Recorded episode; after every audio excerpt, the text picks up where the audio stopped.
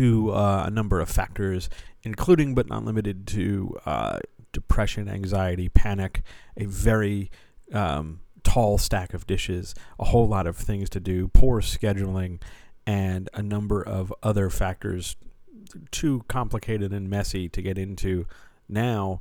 Um, we are doing a very special episode of the Writers Chat this week. Uh, I don't want to cancel because the questions are bangers, but at the same time, like, um, I I don't want to go back upstairs and set up a stream and then do everything and like make a giant production. I don't have the energy. Um, I, we'll just have to agree that this is going to be okay, and then you know next week we'll get we'll get back on track with things. But um, gosh, it just occurs to me that if this is somebody's first listening to this, um, wow, they're in for a real delight.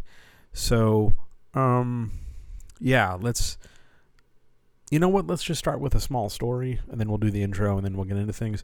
There's like a very non-zero percent chance that I just, um, I just got the plague, um, sort of through secondary hand contact. Um, somebody sneezed, and somebody else sneezed, and then, you know, the outbreak daisy chain continues and it befalls to me and I I feel kind of ugh and that's putting it mildly um so if you're willing to put up with a few sniffles and me clearing my throat periodically and just generally uh, having about this much energy even though the questions today kind of get spicy um yeah I think if we're all willing to rock and roll with a slightly non-standard presentation I think it'll I think it'll be a good one. I think it'll really help some people. So let's uh, let's do the let's do the intro to the best of our ability, shall we? Ladies and gentlemen, guys, gals, non-binary pals, friends, writers, makers, doers, dreamers, planners, snifflers, sneezers, people who did their absolute bestest to avoid the plague as long as possible, and then through no fault of their own, just happened to like encounter people who were getting it or had it, and you just didn't know because they didn't tell you until way after the fact, and then it you just feel stupid and guilty, but here you are sniffling. Um, anybody who's had to restart a project a couple different times this week, see, there's that cough. Um, coughers, uh, tuberculosis sufferers, anybody who's you know ever had to uh, try not to cry during the story of Red Dead Redemption Two, um, anybody who loves Moulin Rouge, and most importantly, the comrades. Uh, hi, I'm John. I don't normally sound like this. But this is the writer's chat for September the uh, well, we'll just call it the week of the sixth because it's the sixth when I'm recording this. Uh, normally, this is done on Tuesday. We we did. I'm doing it today because, well, I'm doing it today. What are you gonna do? And uh, if you don't know what this is, this is me answering 13, a baker's dozen of questions collected from all different kinds and all different corners of social media, all about writing, editing, and publishing and stuff. And since it is my absolute pleasure and privilege to be somebody who helps you write better, um, I'm glad to answer some questions.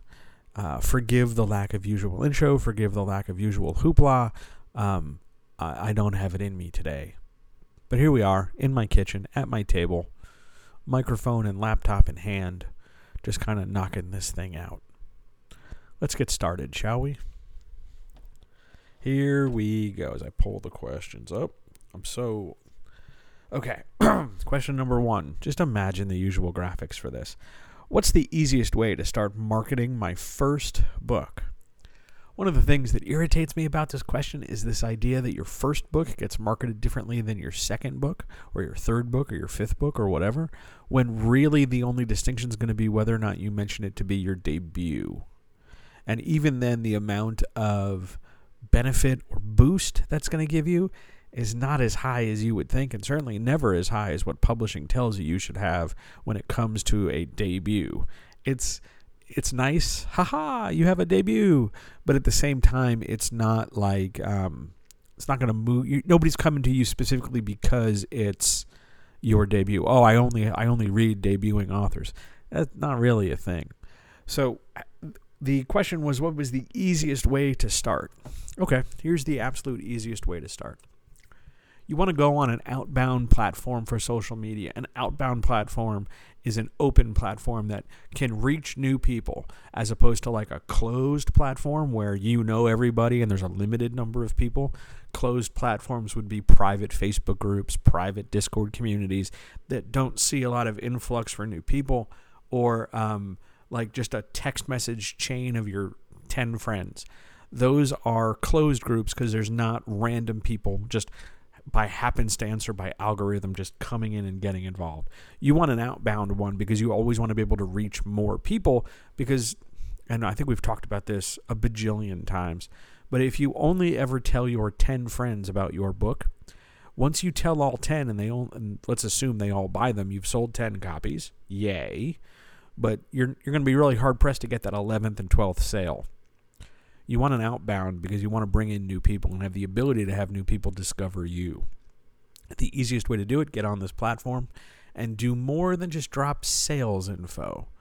You know, do more than just say, here's my book, it's this formulaic sentence and catchphrase, here's the, you know, here's the link, bye-bye. You want to do more than that because there's so much more to do. There's you know, you, you just gave the, the text equivalent of like a billboard you drive past. You know, it's like, oh, they went to Jared or uh, Steven Singer or get your burger at the next, you know, exit 236. That's that's pretty much what you're doing every time you're only on Twitter, only ever posting this one thing and only ever posting a link. Now, people can spruce this up by having sort of recycled material. Hey, my book wouldn't be possible with link, link, link, link, link. Here the names of other people. You can buy it here. But as long as you're always repeating that and you're always repeating that kind of thing to the same audience, you're not really going to get anywhere. I mean, you'll get a little bit, but there's not an even even in the the biggest widest open field if you're only ever saying the same thing because it's easy and you can just cut and paste it, you're not necessarily going to get the results you're looking for. The easiest thing to do before you sit down to your platform of choice is to figure out three to five different versions of what you're going to say. And each version should be unique, different than all the others. Yeah, you're going to end up using the same link. You might end up using a couple of the same words, but really, really make an effort to highlight different things at different posts across social media. So let's let's create a hypothetical here. Let's say you're on Facebook. Let's say you're on Twitter. Let's say um, let's say you're in a Discord community, right? Those three things. You want to make sure you've got two or three options for things to say on each of those platforms. That your Twitter posts are different from each other, that your Facebook posts are different from each other, that your highlight in the Discord community is different from all the others. And each of those things are different from each other across platforms. So your Twitter stuff's different than Facebook, different than Discord, while each in, each thing is individually different from it from the others this is going to take you a little bit of work. No one's saying it's going to, you know, it's not necessarily fast, but it is still the easiest. You want to have a variety of tools, a variety of pitches, a variety of sentences, a variety of adjectives, a variety of phrases, a variety of different calls to action. Hey, don't just, you know, drop a link and walk away. Hey, you can check out this book if you really love X, Y, and Z things. Right here, click this link. That's that's the best you're going to get at an easy approach to marketing your debut. Now, do you really want to mention it being a debut? Up to you. Don't expect that to be like a major tipping point, but it's nice to know in some cases because yeah, there's a there's an argument to be made that if I keep talking about how it's my debut and I'm new at this, maybe you'll feel sorry for me and buy a book. But that's not really a button you can press more than once because you can only debut once. But the easiest way to go is to is to cold email, just or, or cold post. Just get that information out and see what happens. Your returns, the possibility of responses is low, especially if you're new and you've got very little, if any, audience to speak of. Like you have a Twitter account and you post, but you don't follow enough people, you don't engage with enough people, so you're just sort of like shouting into a closet and hoping someone across the street hears you it's a fixable issue. You just get more engaged with your social media. You you do more than just talk about your sales. And over time, so long as you keep producing more than just posts about how you can buy things, people will hang around. You will develop some kind of audience over time. And that's easy in the sense that you just have to keep doing several simple things, but it's not fast. And one of the problems I have with this question is that I'm guessing easiest and fast have been partnered but not always mentioned. And and it doesn't work that way. Not for book marketing. You can do fast, but don't expect great results. And you can do easy and expect results, but don't expect speed. But the easiest thing to do is to just cold post. Just put out the lead, put out the hook, and see what happens. Good first question. On we go to question two. Question two Why is it so easy to self insert? And is it bad because it's so easy? Self insert happens a lot. Self insert, if you don't know what that is, self inserting is the idea that you are writing yourself into the story, either because you're more or less in some way making yourself the character. You're telling your story, or you are writing a character that is you. Not necessarily that you're the main character, but you are definitely like very central to the story.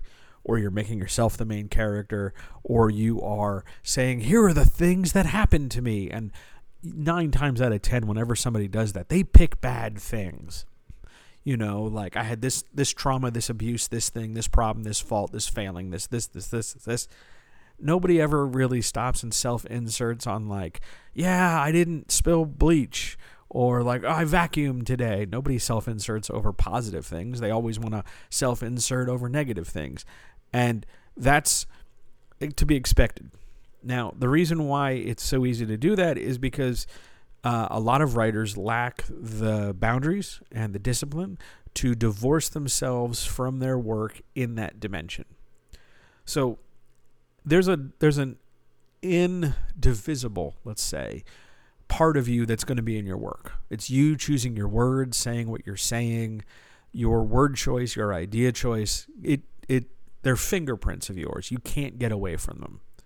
You can tell your work apart from somebody else's based on how you've said the same thing, even though you're in the same genre, even though you're writing the same sort of story. You're going to each tell them differently because they're two different people with two different like collections of tools that describe whatever it is you're writing.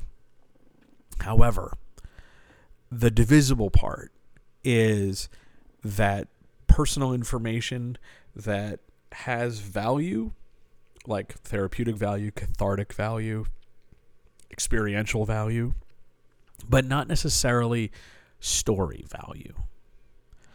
And it's easy to self insert because at least when you self insert, you give yourself a platform.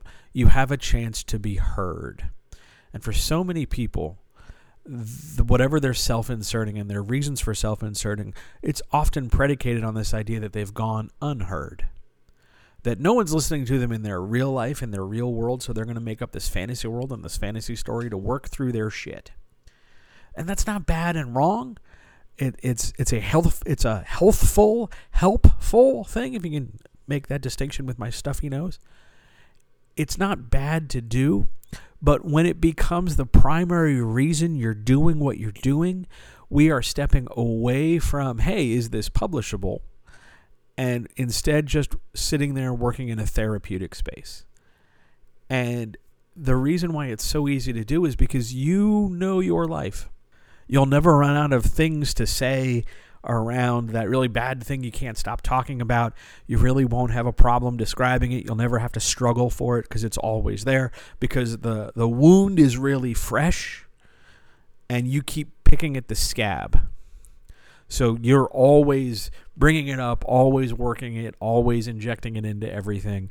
And when when you're young and there's there there's not a clear division between the fiction you're creating and and the life you're living because you're just telling your story but your story carries too much of you and not enough of your creativity it's really easy and really tempting to do that and what I end up telling the vast majority of these authors is that, and I try to find the nicest way to say this as possible, you're immature as fuck. Like, it's a maturity thing. There's a difference between saying, This is my story, it has a bad part to it. I am now, you know, able to look at it objectively and turn it into fuel for a story or fuel for something so that I can describe and develop other parts of it. And this is my this is my life. This is a thing that happened to me. Isn't it bad that it happened to me? Please listen to me.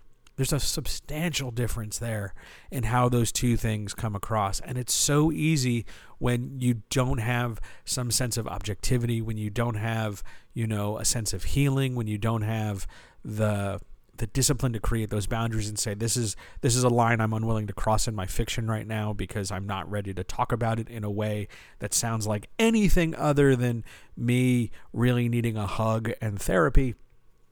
And that leaves us to the situation where we keep putting ourselves into our stories because we are looking to meet a need or scratch an itch or get some resolution that we feel we can't get otherwise. When it's small things, when there's no major trauma, when it's not, you know, two seconds away from screaming for a therapy session, this is not a problem. It's not bad to self insert. It can be intellectually lazy when all of a sudden you're writing a, I don't know, a YA novel and you realize that you get a chance now to revisit your young adult years, but you can make yourself prettier or skinnier or more athletic or different or better. You can have all your shit together this time. it can be really tempting to do that. It can be really appealing to do that. And then it just so happens that the hunkiest or most hottest person is attracted to you because way back in, in the young adult day, nobody was giving you the time of day. So this is your chance for whatever the insert name of hot person here to like be your date to the prom that self-inserting isn't bad. Like you're not you're not wrong. It's a little lazy, but wish fulfillment is a valid mode of story development just as much as, you know, creating something fantastic. But self inserting when you are just trauma dumping, self inserting when you are just trying to like have some kind of pathetic Olympics where it's just, I'm going to try to win the gold medal for having the shittiest time like that's that's not what your fiction is for. If if you were crafting it so that you were getting it out of your head and no one was going to read it and you had no designs to publish it because you were just looking to therapeutically essentially journal it, great, do that. But if you are doing it thinking that someone's going to read it and you're not objective about it because you're just vomiting out all the bad things that have happened to you and you haven't really like tended to yourself or or tried to give yourself some healing, um, you are you are not marketable. Like it's not going to work. No one wants to read like the horror story of your life if you're still living it. This is what I talked about when we were picking off the scab and poking the wound. You got to let it heal a little bit. That's what makes that so tempting. That's what makes that so so not dangerous because that's melodramatic, but that's what makes it so uh, risky. It's not bad to do. Please don't assume that all self inserting is bad, but when it's done because, oh my God, this is my story and it's got all these bad things in it and I'm just going through it. The the other element of this that's worth talking about is if you've you've got all this, you know, ten bad things happen to you, and they're they're bad, bad, capital B, bad, bad.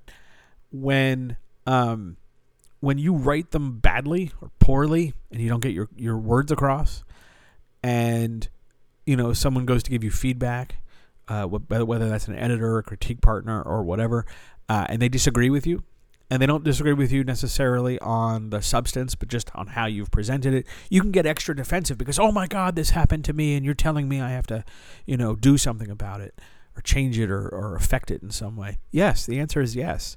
Um, this is this kind of like traumatic self-inserting is something that is way more common in younger, newer writers, where they're just sort of figuring out like like like like a newborn deer on on legs, just kind of gangly walking, trying to get their sense of things.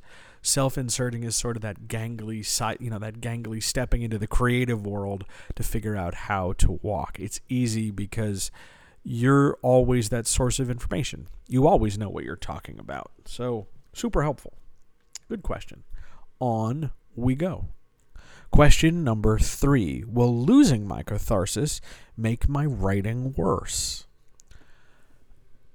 I have dreaded this question because I'm going to tell you a story. The vast majority of my professional career was not sober.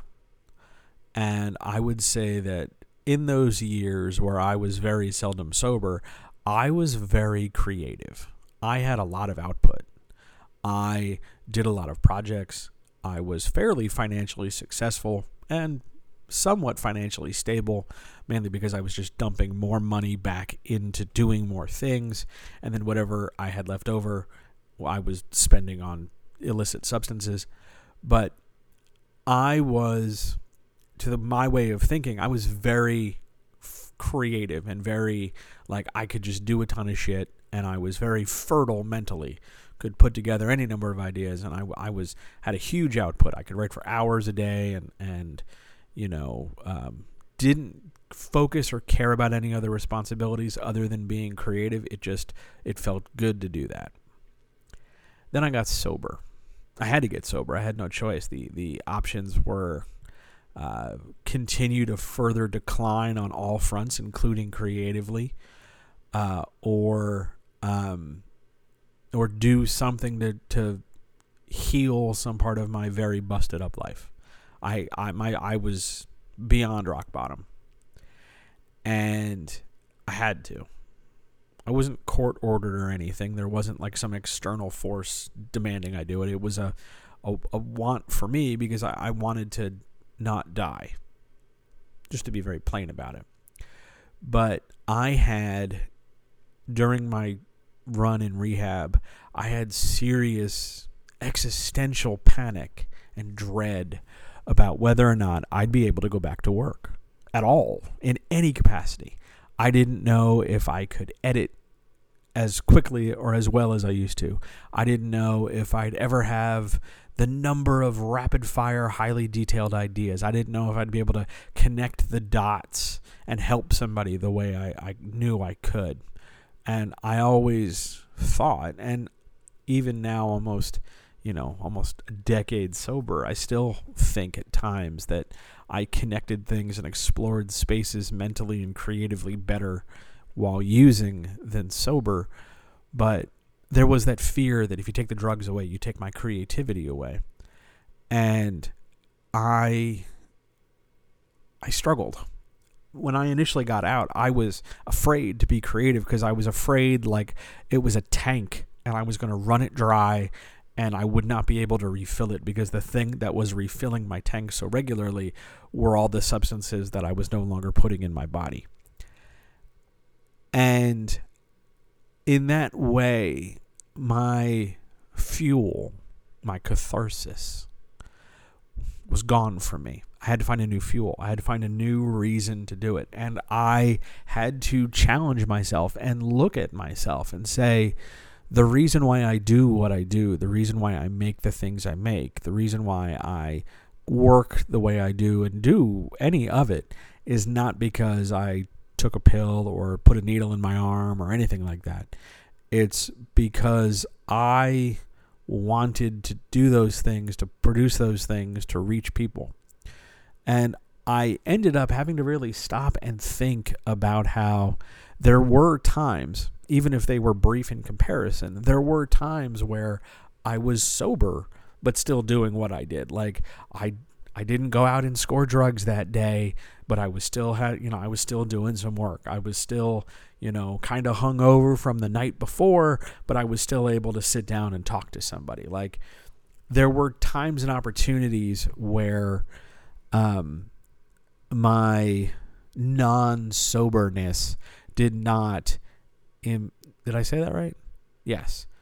No, we're going to flip that around. There were times my being sober did not impede my creativity. I was just not recognizing them or appreciating them because when we compare the quantity of them to the quantity of times where I was like, I worked for 12 hours and, you know, was out of my fucking gourd, uh, the numbers didn't match. Your catharsis is what you're using as a permission slip. It is not the fuel for your creativity you are looking at your catharsis, whatever it might be, and saying, it's because of this thing that I can do what I do. And you're taking that to mean this is the thing fueling me. You know, I feel this way. I had this experience. I'm angry about a thing. And that's what makes me right. It's not. Because when that feeling is not as active in you, when that feeling is not doing the driving, when it's a nice day for whatever reason, you're still able to do what you do. Now, it might not be motivated the same way. Like on a day where you're real pissed off and, oh, fuck this, I'm going to show that teacher who told me I couldn't do it. You know, your writing might be more ferociously accomplished, slamming the keys with every finger, you know, writing in a flurry rather than a more steady stream in the course of a day. But catharsis is a permission slip. It's what you're using to access or saying that it's okay to access the creative parts of yourself, as opposed to a finite resource you are consuming in order to be creative.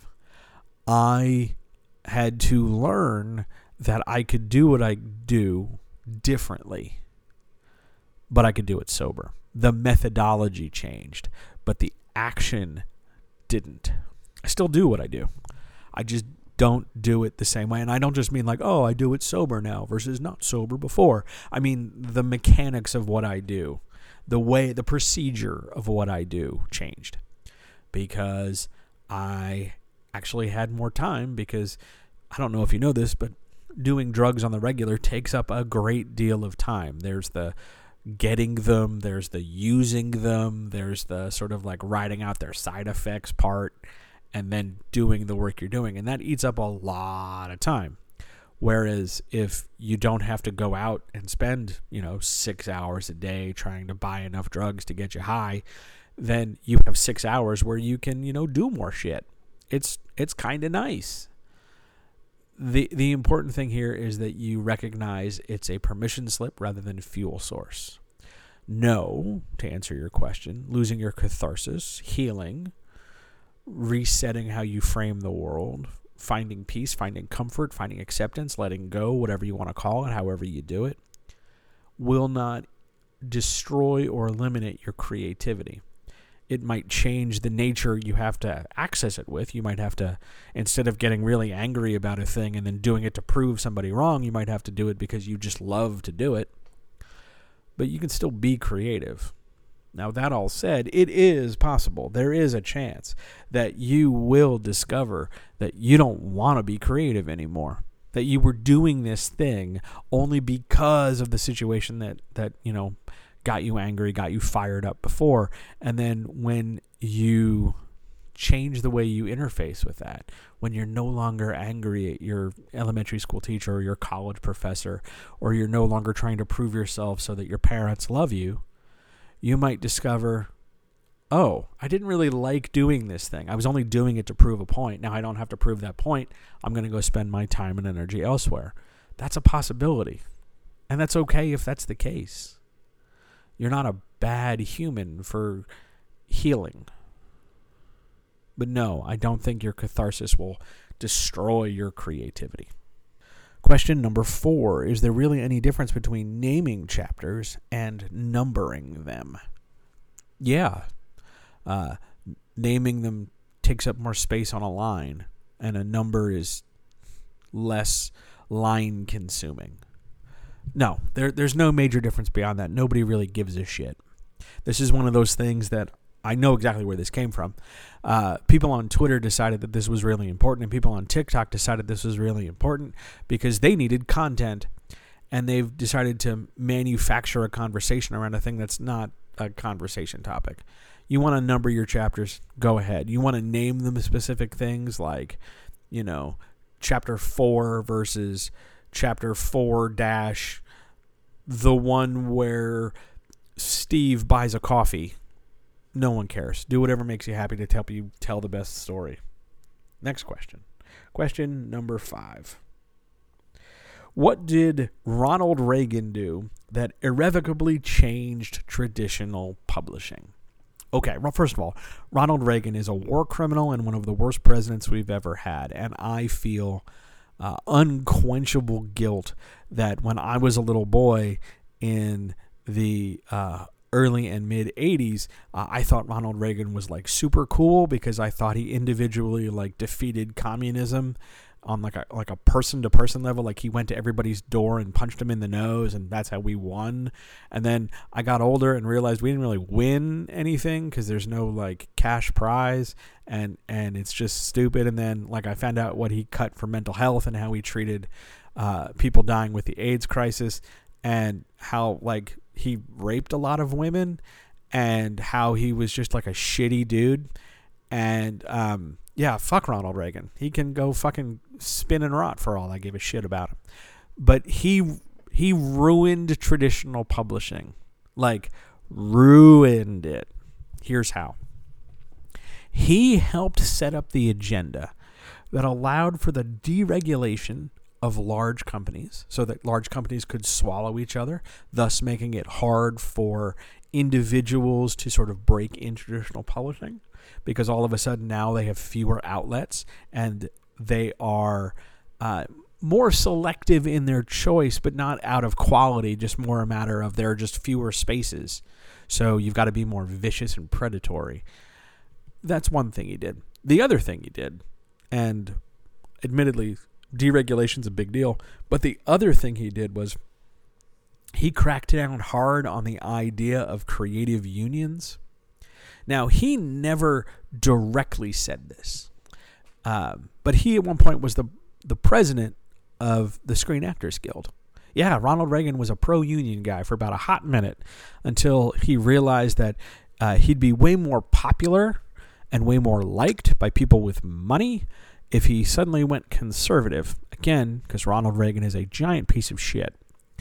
But he shifted his view on how creativity exists.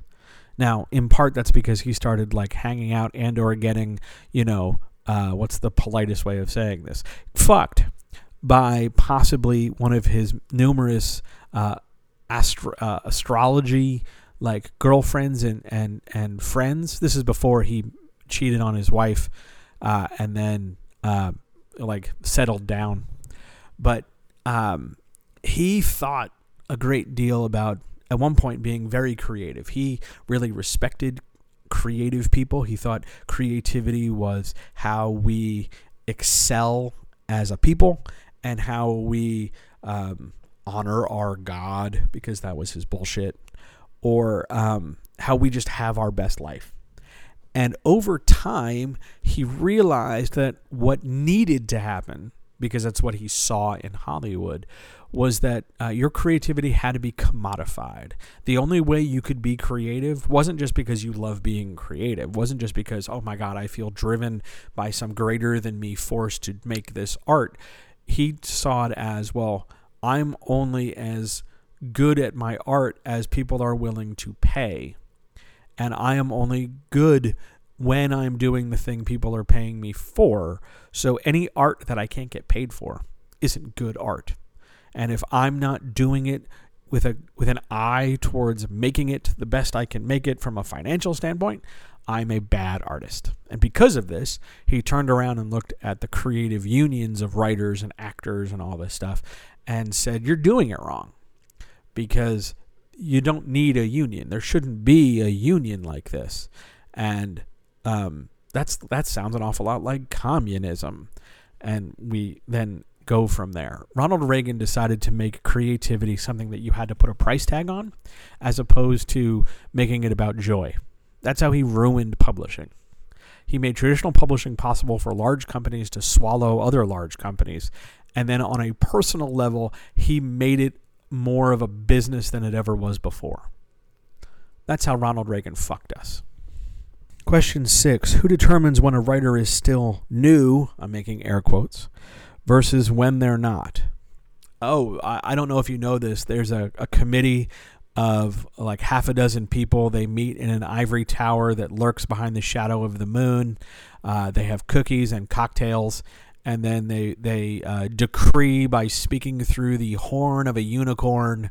Uh, and then project it across all realities in perpetuity that uh, if you started writing before this date, all of a sudden you're legit. Uh, none of that is true. None of that is accurate. You get to decide when you're not new. You do. You're you're in charge of that. Too many times people want to talk about oh new writers because they're looking to um, like separate us versus them or separate experience levels and uh, make you feel inferior or highlight a lack of experience or education in a significant way. And it, it's not really helpful. It's not really good. And I think a lot of people put on the label of new. I'm a new writer. I'm new. And I, and then you you follow that up with well how long have you been writing 2 years if you've been doing anything 2 years i don't think you're new at it i don't care if you only do it like once a month you've you've done it 24 times for 2 years you're not new if you're looking at it in terms of whether or not you've been published as a lot of writers do there are people by that definition if you're only new when you're unpublished there are people who are new for 25 years that doesn't make any sense to me. So, what exactly is it that you're new at? Are you talking about a lack of experience? You don't know how to do things? Okay, well, if you get some experience, if you ask some questions, if you study, if you read some books, if you see how other people are doing it, and you learn either through instruction or osmosis how things work, doesn't that make you less new? What exactly is the label giving you that you think you need to carry it with you? Like, how does this help you do what you're doing? I, I don't think it does. Um, but you get to decide how long you carry that label and what that label means and if that label is something you need to like earn your way out of. For me, for my way of thinking, it's a dumb label. You're new the day you start. You are not new any day thereafter. That's that's my view. On we go. Next question. Question 7. Who decides what goes on the Spotify playlist for my book? Whoever made the playlist. Just so we're clear, um, you don't need to make a playlist. If you make a playlist because you want to make a playlist, that's great. Uh, it's not a publishing requirement. You can you can make a playlist. Go ahead, make yourself happy. But you get to decide that it's not a like a somebody from the office doesn't like come down and say, "Damn it, put on that Taylor Swift song." That that's not how that works. You get to decide. Next question. Question number 8. I wanted to, to traditionally publish my debut novel. That's a lot of t sounds. I want to publish traditionally publish my debut novel. Shouldn't I just take the advance I'm offered? Why? Okay. Okay, let's let's let's break this down more clearly. If you're happy with that number, yes, take it. Go ahead. Nothing wrong with that. It's fine. Take it. If, however, you're not happy with that number, if it seems low to you, and if it seems extra low because then you're looking at the schedule for payouts and you're seeing there's a lot of gaps between those, like it's going to be six months, eight months, nine months between some of those payments, and those payments are, you know, crazy low, like under a hundred dollars in some cases, yes, the total advance might be low. You don't have to automatically take what's given to you. You you can negotiate, or if you're uncomfortable, you can get a lawyer to negotiate on your behalf. You don't just have to blindly accept what's given to you just because the people who are giving it to you seem, for whatever reason, to be in charge because here's what you're not thinking about. Uh, they're renting this book from you. They are they are buying the rights for a, a period of time from you. You can always withdraw from this arrangement, and they'll be out of book. You can always walk away. You can always leave this behind. They need you. They need this book. I'm not saying that you can, you know, try to leverage your advance from $5,000 to $20 million. Um, there's a lot of other factors that go into determining that number, not including the cheapness of your publisher. But the the overall idea is you don't have to just blindly take it. Now, I know for a lot of people there's a fear that if they ask for a thousand dollars more, that the publisher will will quail or, or, or complain or, or bitch piss and moan in some way to to like make you feel bad. Um, you don't have to feel bad. Like they're gonna cry poor a billion dollar company is going to turn around and go, no, we don't really have that much money to give you, which is horseshit. But um, they're going to say they don't because they don't want you asking for more. But that doesn't mean you're prohibited from asking for more, nor does that mean it's a bad idea to ask for more. If you want more, go get more you don't have to take what's given on the idea because they'll tell you this. They'll try to sell you on the idea that you won't get a better deal anywhere else. How do they know? How do they know? What are they going to blackball you? What are they going to tell every other publisher? Hey, when this person comes around, because I gave them a ridiculously low number, don't give them anything, so they have to come crawling back, hat in hand. Um, last I knew, that practice kind of fell out of favor in like the late '90s um, and that's primarily because some of the authors were real assholes. But how how do they know you're not going to get a better deal somewhere else? Why why can't you ask? I'm not again. I want to make clear. I'm not saying go from like two thousand to two billion or something. Like don't hyper jack up the numbers just because you're you know thinking you can. But at the same time, like if the number seems low and you want to take a step forward and kind of hey, could we could we go to six? Could we go to seven thousand? You know, could we go to ten? Could we add an you know, could we take a, a two book deal and go to fourteen? You can you can advocate for yourself. You're allowed to be you're allowed to be brave like that. You're allowed to be good like that. You're allowed to request on your own behalf. You don't have to blanket take things just because you're afraid of what could happen or the no you might hear. Because they'll say no. Whatever. Let them say no. Fuck them. Okay. Great. I can't get an extra thousand dollars? Cool. Then I want to change the dates on how this gets paid out. Oh, I can't do that either? Well, then I'll pull my book you retain a lot more authority. You just have to act with it. They're counting, they, traditional publishing, is counting on you not doing that. They're counting on the fact that they are traditional publishing. They took their shirts in and they, they have all the money and they have a fancy ass fucking building. And you are just you with the dirt in your back seat and the french fry under the front seat and the tissues that are wadded up in your purse or the dollar bill that's crinkled in your wallet or the fact that the other day you spilled your coffee on your shirt. They're counting on them versus you that you're going to just sit there and take it. And you don't have to. You can totally speak up for yourself. Also, side note, if you're ever really like, John, I don't know if I can do that, have me do it just send me an email. Tell me when your meeting is.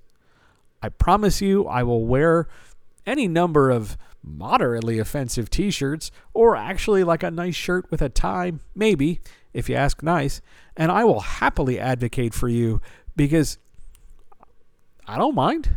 What am I going to do? You get to stand up for yourself. You're good enough. You can totally crane kick the blonde kid in the face and win the Hill Valley Karate Tournament. I believe in you. Next question. Question 9. Is it bad that I'm serializing my draft on Substack before I query it? Yes. Yes, it is.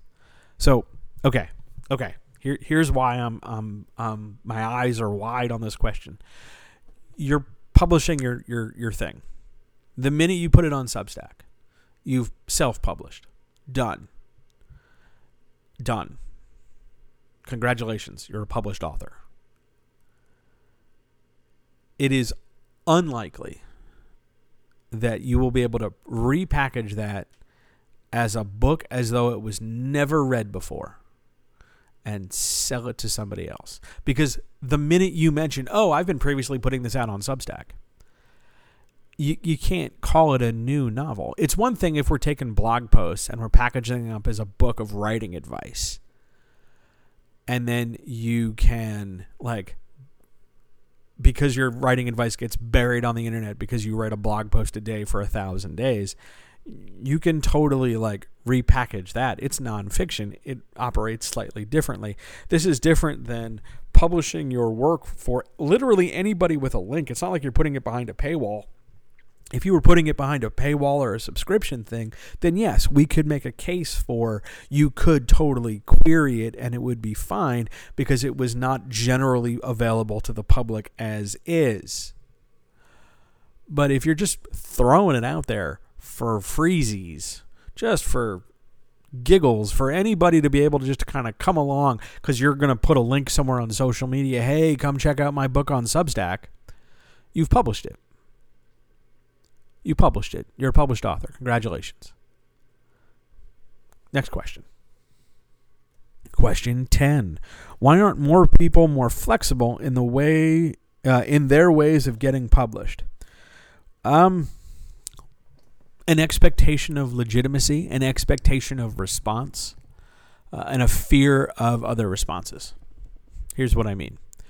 So, people want to get published a certain way, or they want to have their book produced in a certain way. How many people do we both know who are like, I need to hold my book in my hands? Why? Why? Why? Because I like the feel of a book. No, you remember times you enjoyed holding certain books at certain times. The act of holding a piece of paper is a thing you do all the fucking time. It's not the act you like, it's the nostalgia of specific memory. That's what you like about it. You want that sense of accomplishment. You want that sense that it feels real to you because it's a physical object.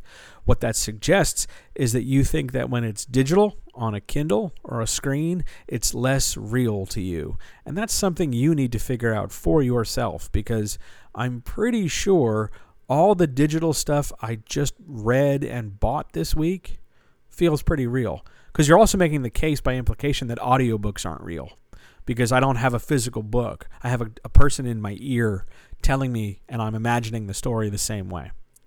But people have this this expectation that some types of production, some, types of manufacture, some types of results count more. Even if I tell them a billion times everything's either equal or it's not. Uh, they, they think that some things are somehow more legit, that it lends more credibility other people will hem and haw about this and say, well, it's a lifelong dream. I've always wanted to be a published author. I've always wanted to hold my book. Uh huh. You, you, you, you can just hold a digital copy. It's fine. People get real locked into that. And people get especially locked in uh, after rejections happen. They double down. Well, I'll just keep making a query letter. Okay. Have you thought about self publishing? Have you thought about, you know, not just making a PDF? Oh, I have to go on Amazon. Why do you have to go on Amazon? Everybody else is on Amazon, you want to go there too? What if you just sold it off your website? What if you just had like a WooCommerce plugin or a Shopify link? Or you just straight up had a PayPal link or a Square account or something? Like there's a bajillion ways to do this. Why why why do you have to do it the way everybody else is doing it? You'll get the same results, people will buy your book, but why do you get so dialed into the specifics? Why? Do you think they're less credible? Do you think it's it's bad that you're committing some kind of secret taboo? Oh, I don't have my book on Amazon. I have mine on Bookshop. Oh, okay.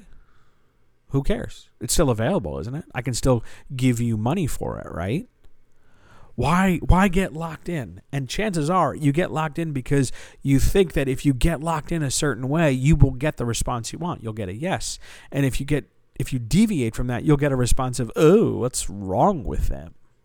Oh, that work must be inferior because it's not available publicly. There are a ton of authors who don't want to deal with Amazon and their DRM and their monopolistic practices and everything. So they put their books out on like Libro or Bookshop or anywhere else. And you know, they might they they're they're doing okay. I mean, as far as I know, I, I don't know them individually, but I imagine they're able to like afford the roof over their head mostly and buy food and not starve. I think people get locked in because they're they're expecting things to go a certain way. They're expecting responses from the audience, and that if they don't follow this expectation and treat it as though it is truth, uh, they won't get the expectation they want, and everything will be bad in like that nebulous way that it'll just be a bad idea if I don't do it a certain way. But people get real rigid about it. Also, and this just occurred to me as I was answering this question. Uh, some people are lazy as fuck.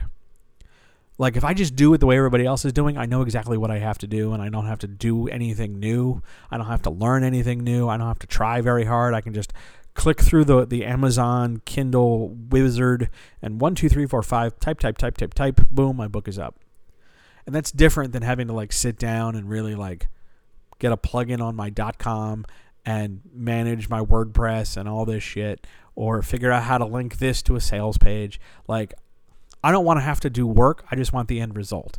I think that drives an awful lot of people too, which is bad because sometimes the end result you want is only going to be achievable by doing some kind of work. And that might mean pushing yourself or challenging yourself or changing the way you do a thing. And that rigidity is holding you back. That's why I think people do it. On we go. Question 11. Should I even care what genres are popular while I'm writing? Kinda. Kinda. In the sense of like, oh, that's popular. Maybe I should check that book out. That sounds interesting to me. Let me let me go find out what that is. But in terms of like while you're writing, right now, let's say you're writing a fantasy novel. Right now, there are non-fantasy genres that are popular. Romance, biography, young adult, children's picture book. Those are popular right now. Uh, mainly because of the time of year, mainly because other thing, other single books in those field uh, in those genres have been popular, but they're popular right now, and they don't have anything to do with your fantasy novel. And here's a fun fact: they're going to be popular during the entire time you're writing your book, whether it takes you a day, a week, a month, a year, ten years, whatever, to finish this book those genres are still going to be popular. Maybe one will be more so than another, but they're always popular because that's frequently popular, you know, spots for readership. If you're asking the question, I need to know what's popular so that I can incorporate it into your work. Uh, no, don't do that. You're just chasing trends, and that's just going to lead to more disappointment than success. It's nice to know what's popular because it might expose you to more things that you might like to read, but it is not necessary to know what's popular if it's outside the wheelhouse of your story. You don't have to know. There's no quiz, there's no test. Nobody's coming to like yell at you and demand that you like tell me the most popular romance novel right now. Like n- nobody's nobody's doing that. Don't don't worry about it. Next question. Question 12. What discourages you the most about writing communities? Passivity. Passivity. Um, a large population of people who don't do anything. That discourages me. Because I don't understand what they're doing. Like, I, I'm, I'm a member of several writing discords uh, fewer now, actually, in the course in between answering this question or the last question and this question. I left quite a few servers because they I was I wouldn't get anything out of it. But in the servers where I remain, there's tons of people 30, 40, 50, 100 more. And on any given day, I think I see maybe five, six, some cases 10 people saying anything. Not even like talking about their writing, just like saying anything at all. The same 10 people. They're talking recipes, they're talking about their kids, they're talking about a bird they saw outside, they're they're they're, you know, complaining about the heat. They're, you know, talking about a video game that's coming out or whatever. Like they're they're active. Meanwhile, there's this whole column over on the right like a hundred people who are online. The little the little meter the the away indicator indicates that they're online, but I don't see them saying anything. why would you because you have to make some effort to join these groups. You got to click a link, you got to get an invite code, you got to get like a QR code or whatever. It's not just like a you inhale and suddenly you join. You have to do some effort, right? Why why would you go to the effort of doing this if you're not going to get something out of it? Why just sit there? Why just sit there? If you're just there because it's going to give you news and announcements, okay, I guess that makes sense. But if you're not going to act on those news and announcements, why does it matter? I'm a member of several discords for various things I support on Patreon or various, you know, projects from people I admire and I'm not terribly active on there beyond like wishing somebody a happy birthday or, you know, maybe, you know, commenting, "Oh, I love that last video" or whatever. But yeah, I'm not terribly active. I could consider leaving and my life would not be unduly affected. But I think passivity in a writing space is pointless. I think it's a waste of everybody's time. I think it's a waste of your time if you're the passive one. And I think it's a waste of the time of the people around you who might be expecting you to chime in, to share your writing, to ask writing questions, to get feedback, to give feedback, to do more than just sit there and take up space. I think um, as we get visited at the end of this by a cat, I think. Um, I think passivity as a member of a community is the worst thing possible. I'm not saying you've got to like jump in and try to take what you believe a leadership role would be, but you at least got to do more than just sit there and take up space. That's what I think bothers me the most. I don't understand why you would do it. I don't understand. Like you say you want to write, you say you want to do these things, you say you want to like go places and have stuff happen, but you don't take any steps to make that happen. I don't get it. And question 13 to wrap us up How can I reduce or ease the frustration I feel about my writing taking too long? Okay, I hear you. You think it's supposed to not take as long. You expect it to be farther along faster than you're at. Part of that is under your control. Part of that is how frequently are you doing the thing. You'll make more progress if you do it more often. But part of that is also how you're measuring it. First of all, I want to ask you why it matters how long it takes. Do you think that if it's better, you'll be done sooner? Really? What what information do you have to base that on? Is dinner better when you eat it quickly versus when you eat it at a less hurried pace? Does a, a dinner that takes 20 minutes taste better than a dinner that takes 22 minutes to cook? Does that matter? Why is speed, why is time a big deal in this question?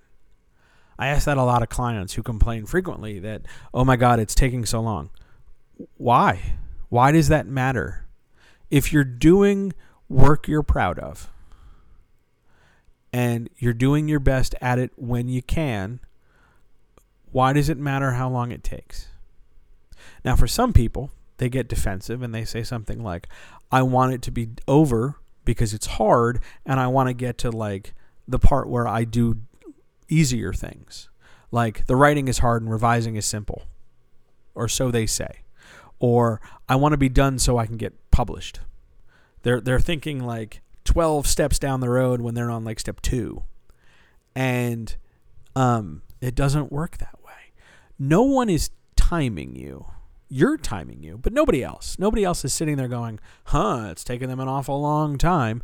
And anybody who sits there and like, uh, you know, there's that Family Guy bit about like still writing that novel, huh? Taking forever, huh? Or always writing that book, huh? Yeah, I understand that there's like a social joke about how long it takes to write a book, but it takes a while to write a book. And I understand that you're looking at famous authors who don't take that long to write a whole book. I get it but there's several factors you're not considering. One, you don't know how far along they were at the time. Two, they don't have anything to do but write the book. They don't have a day job. That is their day job. They don't have something else to do. They have this book. This is how they spend their 10 hours a day. You're spending your 10 hours a day at an office job. They're spending their 10 hours a day with this book. Of course, they're going to go faster than you. They're doing it more often than you are. Why are we rushing? Why are you in a hurry? Because you, you think the reward will be better if we rush? That we will get bonus points and the high score if we're done before the time ticks down?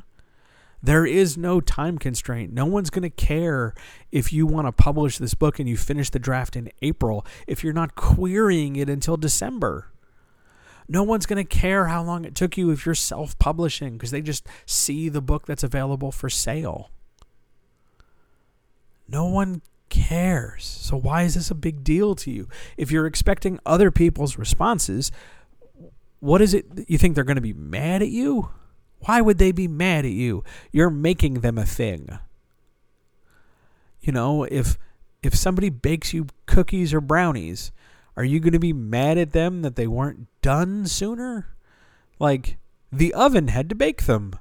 I understand being impatient, and we'll talk about impatience in a second. But like, what's the rush? Now, if this is just a matter of impatience, you want to be done faster because you think it should be done faster because you think you should be going faster, then look at your technique. Look at how you're doing what you're doing. Look at why you're doing it at the rate you're doing it. Because maybe that's the best you can do right now. You go work 12 hours, you come home, you're sort of like mentally gelatinous. You take 45 minutes to eat, take a shower, sit back down, and somehow you're supposed to muster the same amount of energy for your own stuff when work is grinding you to a pulp because capitalism is a trap designed to murder us all. Like, what? If you're doing the best you can, I understand being frustrated that you wish your good enough was better than it is, but in order to make your good enough better, you got to change things. And some of that's going to be under your control how you spend your time, how much rest you get, how much energy you put behind certain tasks. But some of that's going to be out of your control. Like like your work schedule or or th- your commute because maybe some of the time you could be spent writing is time you're spent driving in a car. Who knows? But why is it so important that the time matters to you? The only cases I can think of where time matters to an author are one, they're dying, terminal illness, and they're trying to get this thing done before they die. Or two, they're really old, like in their mid 90s, let's say, and they want to get this done before they die. Again, it's just another I don't have long to live situation. If you're not actively engaged in either of those two struggles, and I understand, like, oh, I could die any day. My, I could just have a heart attack. Sure, we could have that paranoid discussion about how any minute a meteor could come smashing through my window here, strike me dead, and this this chat would never happen. Sure, we could have that moment. You could get hit by a bus tomorrow, assuming you leave the house and there's a bus. Like, sure, I guess. But if you're hit by the bus or the meteor or you drop dead or whatever, you're not going to get the reward you're looking for anyway because you're dead. So what what's what are we arguing about? What's the debate here? Why does this matter to you? You're just impatient because it's difficult and you want to be rewarded? You're not feeling validated, you, you, you want more support? You want somebody to tell you you're doing a good job? You're doing an incredibly hard thing. You're being creative. You're standing on your own two feet. You're being a little emotionally vulnerable. You're being open. You're being receptive. You're doing your best. You're using your best craft at the best of your ability, even when there's a whole number of things arrayed against you, like jobs and bills and health and this, that, and the other. You're doing great. It's really fucking hard out here. I get it. I'm not saying that, oh, well, you got to recognize that you don't have as bad as somebody else. That's possibly true, but not relevant to our discussion right now. I'm not looking to minimize what you are doing, trying to get you to be quiet about how you feel. I want you to recognize that you're doing your best and it's hard and it takes time. But that doesn't mean you're bad at it. That doesn't mean you're stupid. It just means you're doing a thing that takes time. Could we do more things to change the amount of time it takes? Yes, we could speed up, we could slow down. We could do it more often, we could do it less often. Sure, we can affect it that way. But there's no guarantee that suddenly it's going to get better or worse because of that. Like, there's no measure, there's no connection between how quickly you do it and how well you do it. If you were doing it better, there's no guarantee you'd be done faster. The two things are not proportional like that. It takes as long as it takes. And while it takes however long that is, you always have to do your best. That's that's the best piece of advice to give you because sweating time and telling yourself and telling me and telling other people that it's taking too long, all that's screaming, all that's communicating to other people is that you are very, very impatient and you're not getting enough support. If you need more support, ask. If you're impatient, say so. But don't just sit there and say it's taking too long. Because it'll be done when it's done, and it takes as long as it takes. And besides, you're the one in charge of how long it takes. So, are you just mad that you don't have the luxury or flexibility to ha- do what you want to do because of bills and jobs and and and money and time and stuff? Like you're you are a slave to someone else for a few hours a day because you need that money to keep a roof over your head and you're mad at yourself that or you think it's your art's fault? It's not. It's their fault. Go get mad at them i would i am you're doing the best you can you're really doing the best you can. If you need more support, ask for it. You'd be surprised how much you can get if you just ask. I know it's taking a while. I know you wish it was done sooner so that we could get to the reward stage or so that you wouldn't feel so uncomfortable or frustrated or tired or dumb or whatever. But all these stages, all these steps are temporary, they pass. Keep going. Don't give up. Do your best. Really and truly do your best. You'll be okay. I promise. And that is the writer's chat for the week. Thank you so much for checking this out. I don't have outro music. I'm downstairs in the kitchen. I thought the cat was going to sit here. I'd pet the cat and she would purr into the microphone and that could be our outro. But she has, of course, decided to go sit in the sun all the way over there. So um, I'm not getting up to do that. So just imagine here for a few seconds cat purring. Cat purring, cat purring, cat purring. Okay, there we go. Thank you so much for checking this out. All power to all people. I will talk to you very, very soon. Um, two quick notes. One, if you liked this and you want to check out more stuff like it and you want more stuff like this to happen, go over to patreon.com slash John helps you write better and uh, two bucks a month makes this stuff happen. Also, if you've uh, if you want more of this every day in your ears, not so much where I sound like this, but where I sound like I'm not, you know, slowly crushed under what feels like a head full of snot. Um, go over wherever you get your pods casted. Go check out John Helps You Write Better. Uh, this week has been Marketing Week or it continues to be Marketing Week, I should say. So uh, go check that out if you've got questions about marketing. I will talk to you guys very, very soon. See you.